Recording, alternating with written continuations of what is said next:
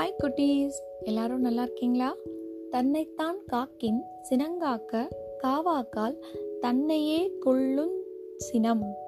நம்போ அதிகபட்சமான கோவத்தில் யாரையாவது கடுமையான சொற்களால் திட்டம்னா அவங்களுக்கு ஏற்படக்கூடிய கஷ்டத்தை விட அது தவறுன்னு புரிஞ்சதுக்கப்புறம் நமக்கு ஏற்படக்கூடிய துன்பம் தான் ரொம்ப ஜாஸ்தி. இந்த பொருளை விளக்குறதுக்கு ஒரு குட்டி கதை வாங்கி இப்போ பார்க்கலாம்.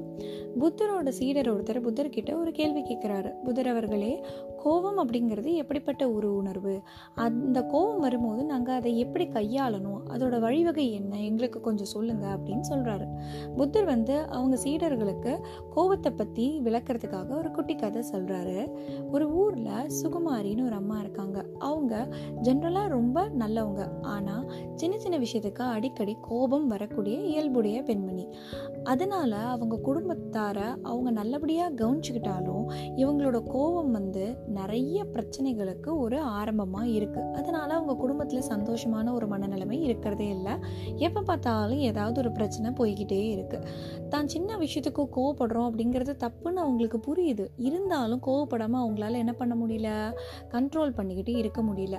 கோவப்பட்டு பேசினதுக்கப்புறம் கொஞ்ச நேரம் கழித்து சம்மந்தப்பட்டவங்கள்ட்ட போய் மன்னிப்பும் கேட்குறாங்க இதனால் அவங்களே ரொம்ப வருத்தமான ஒரு மனநிலைமையில தான் இருக்காங்க.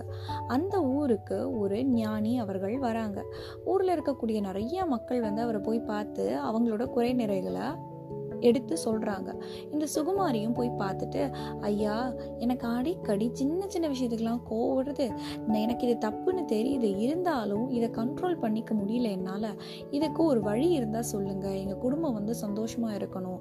அதுதான் என்னோட ஆசை அப்படின்னு சொல்கிறாங்க உடனே அந்த ஞானி வந்து ஒரு பாட்டில் எடுத்து அந்த அம்மா கையில் கொடுத்துட்டு இதில் ஒரு மருந்து இருக்குது உங்களுக்கு எப்போல்லாம் கோவம் வருதோ அந்த மருந்து எடுத்து வாயில் ஊற்றிட்டு ஒரு பத்து நிமிஷம் நீங்கள் வாயை மூடி இருக்கணும். வாயை திறந்தீங்கன்னா மருந்து வேலை செய்யாது. வாயை மூடி இருக்கணும். இது நீங்கள் செஞ்சுட்டு வந்து என்னை பாருங்க அப்படின்னு சொல்லி அனுப்பிச்சி விட்டுடுறாரு. அதுக்கப்புறம் இந்த அம்மாவும் எப்பெல்லாம் தனக்கு கோவம் வருதோ அந்த பாட்டில் எடுத்து கொஞ்சம் மருந்து குடிச்சிட்டு பத்து நிமிஷம் வாயை மூடியே வச்சுருக்காங்க. இப்படியே அவங்களோட நாட்கள் கழிஞ்சு போகுது. கொஞ்ச நாள் கழித்து அந்த ஞானி மறுபடியும் அந்த ஊருக்கு வரும்போது இந்த சுகுமாரி அம்மா ரொம்ப சந்தோஷமாக இருக்காங்க. அவர் அந்த ஞானியை போய் பார்க்குறாங்க ஐயா நீங்கள் கொடுத்த மருந்து செம்மையாக இருந்ததுங்கய்யா.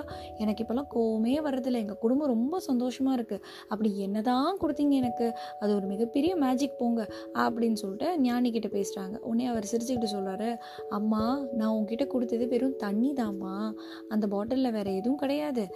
நான் என்ன பண்ண சொன்னேன்? பத்து நிமிஷம் உன் வாயை மூடி இருக்க சொன்னேன்.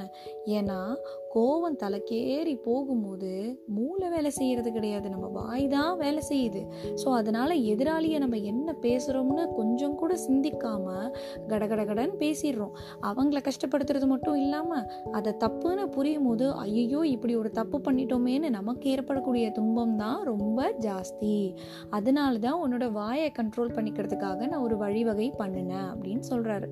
இதை கேட்டோன்னா அந்த அம்மாவுக்கு ரொம்ப சந்தோஷம். நன்றி சொல்லிட்டு அந்த இடத்துல இருந்து போயிடுறாங்க. ஸோ கோவத்தை கையாளக்கூடிய ஒரு சிறந்த மருந்து என்ன அப்படின்னு சொல்லி பார்த்தீங்கன்னா மௌனம் மட்டும்தான். பேசவே கூடாது. நமக்கு கோபம் வரக்கூடிய தருணத்தில் நம்ம கொஞ்ச நேரம் அமைதியாக இருந்துட்டு அதுக்கப்புறம் அந்த பிரச்சனையை பற்றி என்னன்னு சொல்லி யோசிச்சு பார்த்தோம்னா கரெக்டான தீர்வு நம்மளுக்கு கண்டிப்பாக கிடைக்கும். இதுதான் புத்தர் அவர்கள் வந்து அவங்க சீடர்களுக்கு சொன்ன கோவத்தை கையாளக்கூடிய ஒரு வழிவகை. ஓகேயா நான் மறுபடியும் வேற ஒரு கதையோட வேறு ஒரு மெசேஜோடு உங்கள் எல்லாரையும் வந்து மீட் பண்ணுறேன் அது வரைக்கும் பாய்